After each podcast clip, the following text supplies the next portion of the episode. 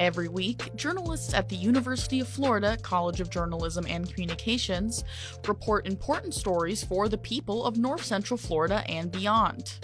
I think that Queen Chiku Ngozi's work is beautiful, it's lively, and it reminds us that these people were alive once. They deserve to be remembered and memorialized. Their message is a very popular one it's one that most people in Gainesville can get around, most people at UF can get around. The effects of this program through things like test scores, classroom performance, not only in the music classes, but in other classes like math, science, English, etc. This is the Rewind from WUFT News. I'm your host today, Melissa Fato. I'll take you through the strongest reporting coming out of our newsroom and a discussion with the journalists who write these stories. Let's get into the stories from this week. Over the summer, Governor Ron DeSantis signed a bill into law that created a 10 person task force to discover abandoned African American cemeteries in Florida, as well as make recommendations to maintain them. The legislation outlined that these cemeteries were established without proper documentation or maintenance regulation because of racial discrimination. Experts believe there are around 40 historically black cemeteries in Alachua County alone. Producer Malia Leiden speaks with WUFT's Alessandra Inzena about how a Gainesville artist is shining a light on these cemeteries in the area. I found Dr. Queen Chiku Ngozi through a story I was working on for the Alligator about a Black History Month event hosted by the Bailey Learning and Arts Collective. And she was a artist that was going to be presenting her work there and she was telling me about her you know the project that she was presenting at that black history month event. And it was amazing. It, it immediately caught my eye and piqued my interest. So i definitely thought that it spoke to something bigger at play which you know um, a lot of great art does. So i really wanted to feature her and i wanted to feature these cemeteries. And can you take me through your reporting process and some of the information that you learned for that story, actually, about the Black History Month event, I had spoken to a number of artists, each for about maybe 10, 15 minutes each. But with Dr. Ngozi, I ended up speaking with her for about 30 minutes to 45 minutes. And I would go on to speak with her at length uh, many, many more times, probably maybe four more times that I would go on to speak with her and learn more about her projects and meet her and interview her and things like that. So that was really interesting. And through that, I was introduced to historians Nigel Rudolph and Karen Kirkman, who have been especially interested in these African American cemeteries in Alachua County. And so I reached out to them. We sort of traded information and things like that about you know what I was working on and what they had been working on in terms of the cemeteries. And they are so knowledgeable. Their information was great. And then through that I reached back out to Terry Bailey who is a big fan of Dr. Ngozi. And I realized that Bailey also had family members that were buried at one of the cemeteries I had visited because I visited many of these cemeteries throughout reporting on them. I visited at least five, I believe. She had relatives at one of the worse off cemeteries that I saw, and it was really engaging to speak with her about that. And I mean, I can't imagine if I had a family member and you go to visit them and you see their gravesite is not in the you know in the way that you would want it to be to honor their memory and things like that so i found the story very intriguing and very sad at times but it all has a silver lining whereas like somebody is trying to memorialize them and can you tell me a little bit more about Ngozi's project and what her experiences have been like working on it? Dr. Ngozi has visited about I believe, more than 30 of these cemeteries, and some of them are very hard to get to. She described to me driving miles through dirt roads and trekking through waist high grasses to get to these headstones and get to these cemeteries. And so she would find these cemeteries through research or word of mouth, and she would take pictures of them, dozens of pictures after that, she would go home. She would um, sort of place them together in a panorama type of view and then after that she would separately from that those digital photos she would paint physically characters that are dressed in ways that represent how these people would have dressed when they were alive so she did that and then after painting that she would digitize those characters and it's very complicated process because you have to make sure that the pixels line up with the with the photo so it looks like they actually belong there and not that you just kind of you know sloppily paste them on and so she would make sure all the pixels are correct and then she would place those digitally over her photos. And this whole process, combing through the pictures, because if anybody who takes pictures or takes photographs professionally or otherwise knows that sometimes you just take way too many, more than you need. So it takes a long time to sort of, you know, pick out the ones that are the best and to show the entire cemetery, or as she says, the entire community, and sort of get a sense of who these people were when they were alive and these characters are vibrantly painted i mean you can see her talent and yeah they're never sad. They're never you know moping around. Ironically they're just living their lives. Going back to the general concept of abandoned african american cemeteries how have people in alachua county in the state of florida been trying to protect these cemeteries? In 2021 governor ron desantis signed a bill that established a 10 person task force to set up recommendations and find these these cemeteries. As of January 1st, they have a list of recommendations that are to sort of better maintain these cemeteries, better find them, better use resources to make sure that they don't, you know, fall victim to the Florida jungle, as Nigel Rudolph would say. So that's been in the works. I know that here in Gainesville, at least, they recently as of i believe last year hired a preservation expert of some kind in the in the government. I've spoken to her for previous stories and she is a serious woman about preservation uh, cultural preservation historical preservation things like that. So as far as florida goes there are laws and legislation in place to find these cemeteries and maintain them. It's just a matter of actually getting out there and, and finding them and taking care of them and what's something you learned that surprised you or stood out to you? There are cemeteries everywhere. That really surprised me. Doing the research for this and finding that the Zion Cemetery in Tampa, which had a whole apartment complex built over it, I was not aware of that story until researching this. It just surprised me that the effects of institutionalized discrimination and racism don't even stop for those that are dead. The consequences of institutionalized racism and Jim Crow, not even the dead can escape that.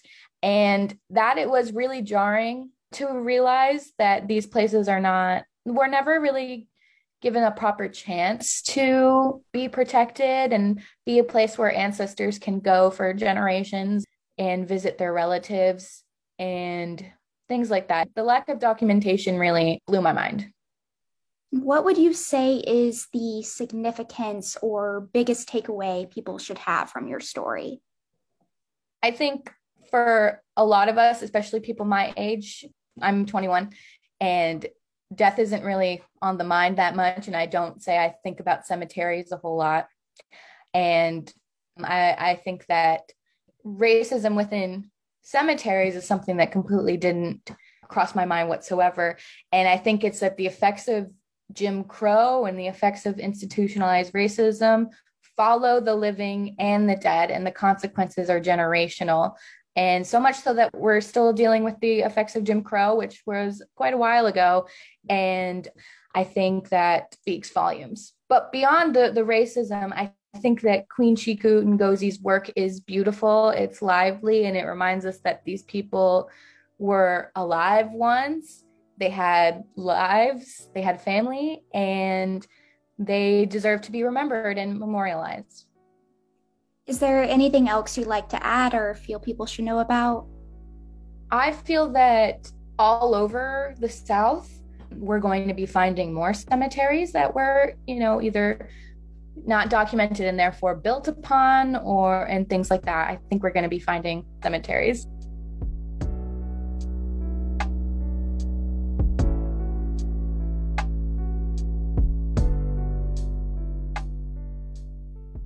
That was producer Malia Leiden speaking with WUFT's Alessandra Inzena about a Gainesville artist who is bringing attention to abandoned African American cemeteries. You're listening to The Rewind from WUFT News. We'll be right back.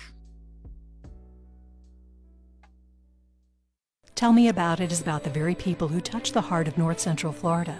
I'm your host, Sue Wagner, and each week we talk to those who work to elevate the quality of life in our area. That's Tell Me About It, Sunday mornings at 7 a.m. here on WUFT.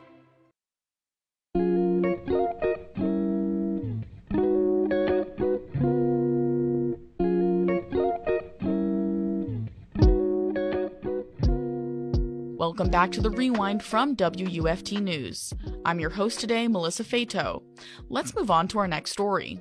Last week, chants to the likes of Top 5 School, Top 5 Pay, and Gator Pay Bites were heard across University Avenue as community members protested for increased wages for UF's graduate assistants. After multiple delayed attempts at bargaining, graduate assistants are hoping the university administration will agree to another bargaining session. Salary negotiations normally open with UF at the beginning of each fall semester, but the university has since delayed a deal twice, each for 90 days. UF didn't agree to a wage increase by March 30th and informed GAU Thursday that it would need another three months to work out the numbers. Now, graduate assistants are expressing their frustration with this back and forth. Producer Ariana Aspadu spoke with Gregorio Ruiz Perez about the movement for higher wages at UF. So last week, about 70 protesters gathered to support UF's graduate assistants asking for wage increases. You were at their event, and can you tell me a little bit about what it was like? Just paint me a picture of what the scene was. Uh, it was a very hot day. It was a very typical Florida evening, very humid. Uh, this didn't really stop anybody there, though. There was a lot of energy coming from everybody uh, when they were, you know, chanting. They were really getting into it. They didn't let up for the two hours that they were marching there. Uh, they stood by the road, hoping for people to honk at them, to support them. They really got a lot of support from the people who were passing by. It was really like telling that their message is a very popular one. It's one that most people in Gainesville can get around, most people at UF can get around. So it, it was all around really positive energy, hoping for the better treatment of graduate assistants. So you reported on the story for the alligator. What can you tell me about the events leading up to the protest? Like, how did we get here? The Graduate Assistants United organization at the University of Florida. Uh, every fall, they reopen negotiations with the university uh, to bargain a better price for their stipend sometimes, or um, sometimes nothing changes, and you know sometimes things wildly change. And this past renegotiation, which opened up in fall of 2021, the graduates assistants united was ready to be paid more.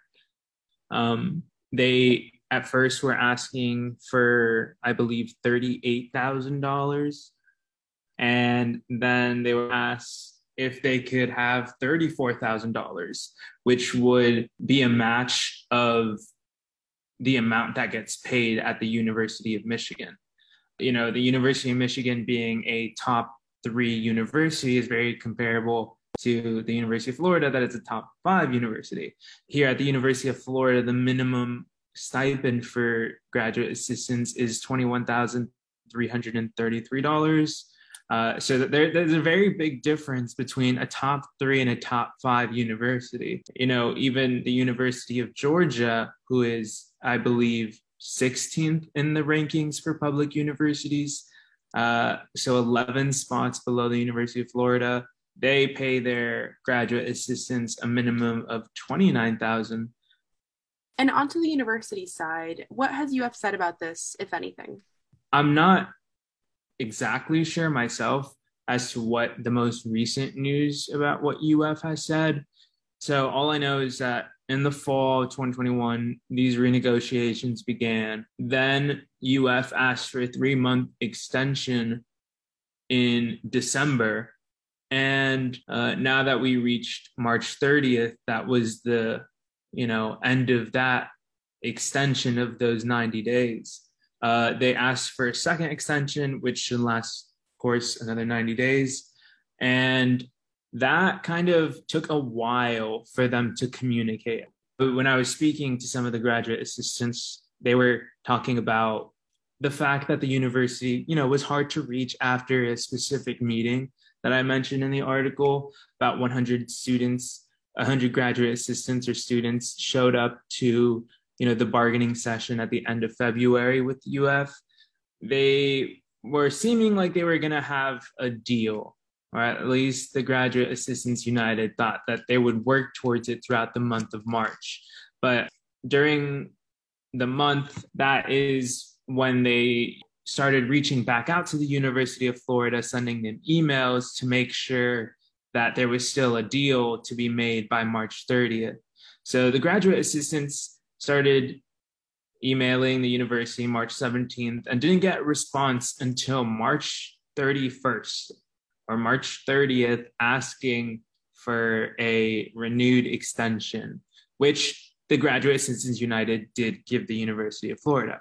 And with that, along with in your story, we learned that the current wage rate for graduate assistants is below what's considered a livable wage.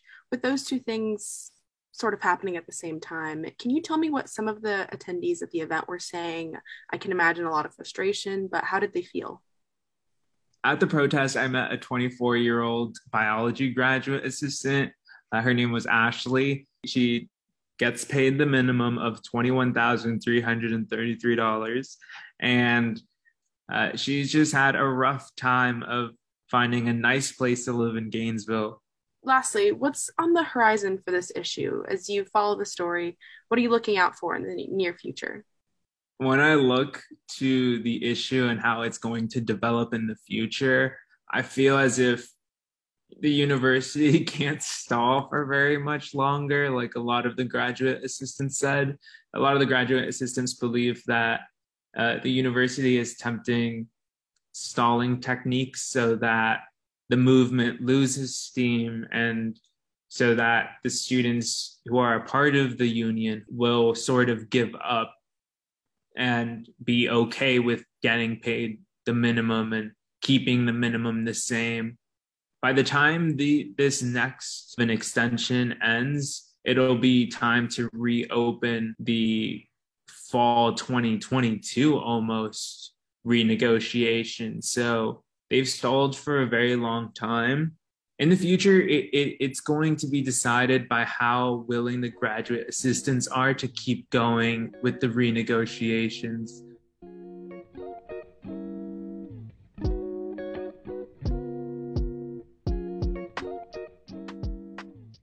That was producer Ariana Aspadu speaking with WUFT's Gregorio Ruiz Perez on UF graduate assistants' fight for better wages. You're listening to the Rewind from WUFT News. Stay with us. Explore the history and culture of our state as the Florida Historical Society presents Florida Frontiers. Discover how history impacts our lives today as we travel to historic sites from Pensacola to Key West and all points in between. From native people to Spanish settlers to cracker cowmen and beyond, we examine the diverse heritage of the Sunshine State. That's Florida Frontiers presented by the Florida Historical Society. Sunday morning at 7:30 on WUFT 89.1 90.1.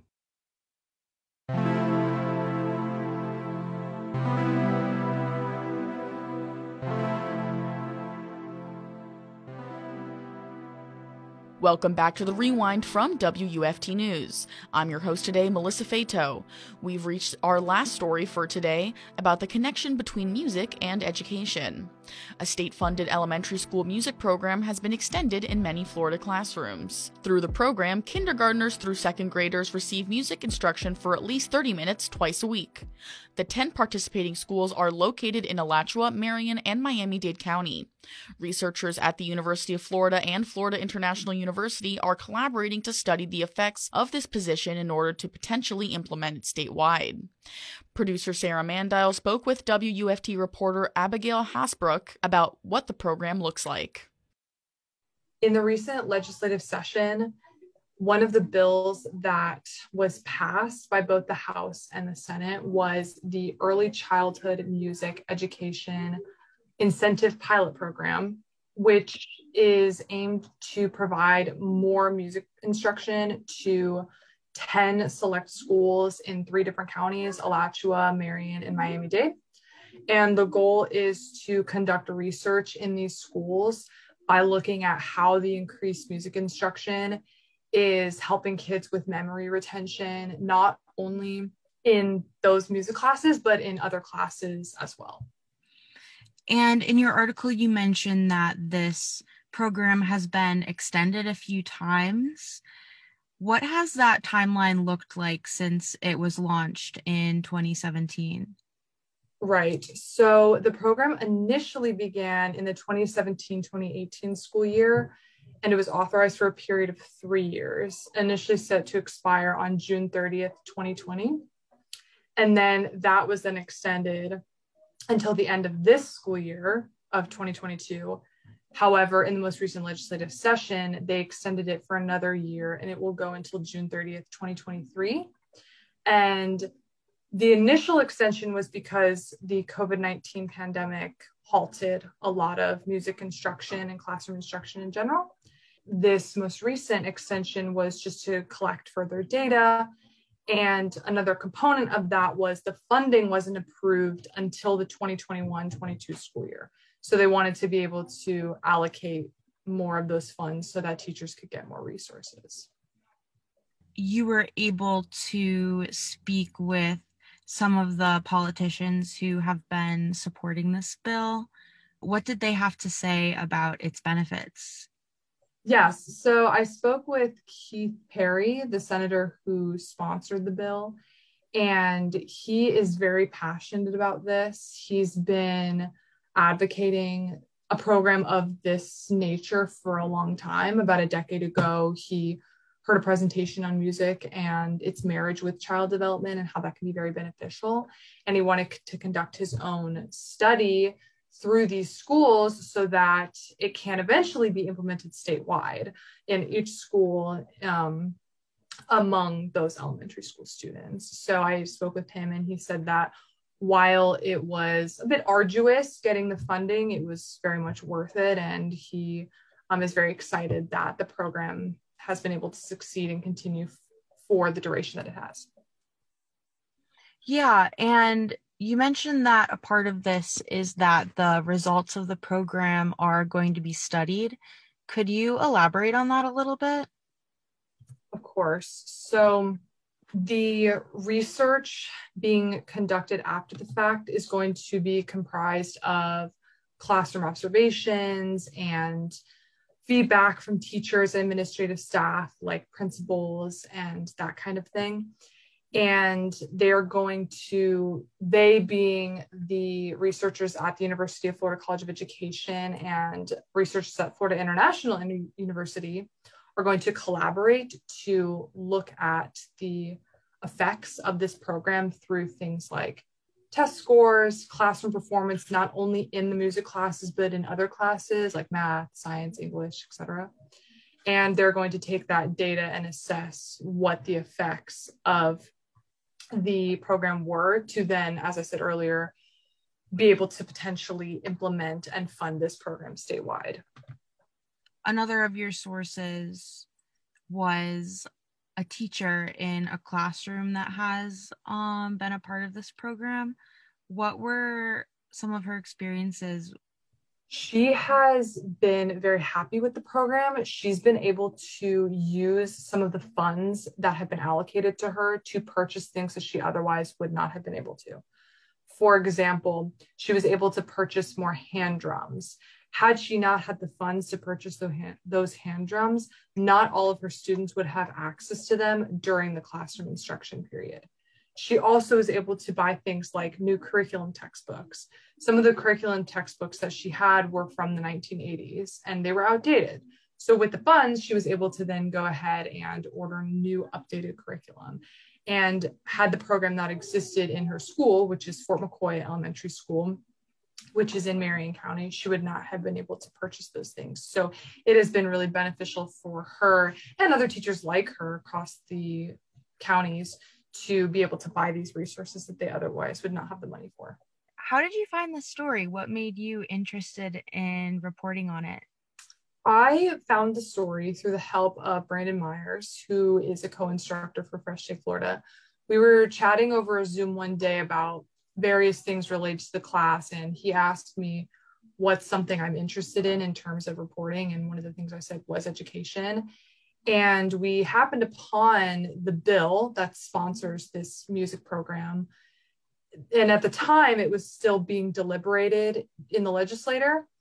And we thought it would be good to investigate because not a lot of other news sources had seemed to pick up on it. And I thought it was fascinating from the get go because my dad is an art teacher at an elementary school and he has been for more than 20 years. And there have been times when it was sort of touch and go if arts and music was going to still be integrated in elementary schools.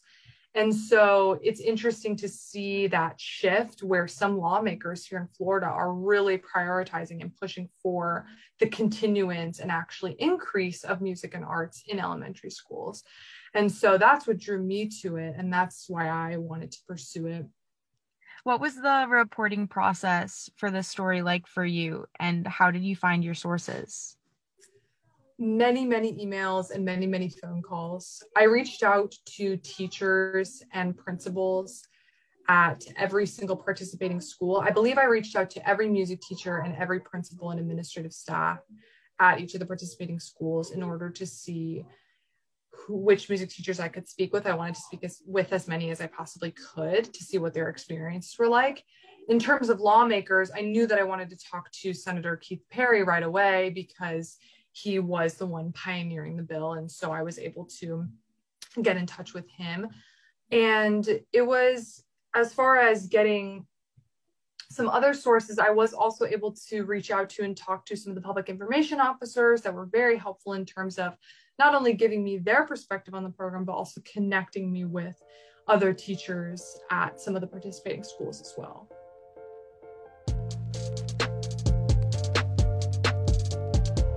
That was producer Sarah Mandile speaking with WUFT reporter Abigail Hasbrook about the extension of a state funded music program in some Florida schools.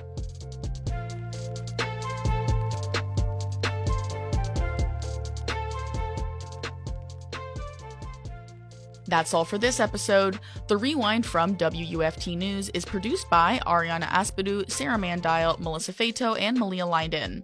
Our executive producer is Sky LeBron. WUFT News is operated out of the College of Journalism and Communications at the University of Florida. Remember to follow us at WUFT News on Facebook, Twitter, and Instagram for the latest stories. I'm Melissa Fato. Thanks for listening.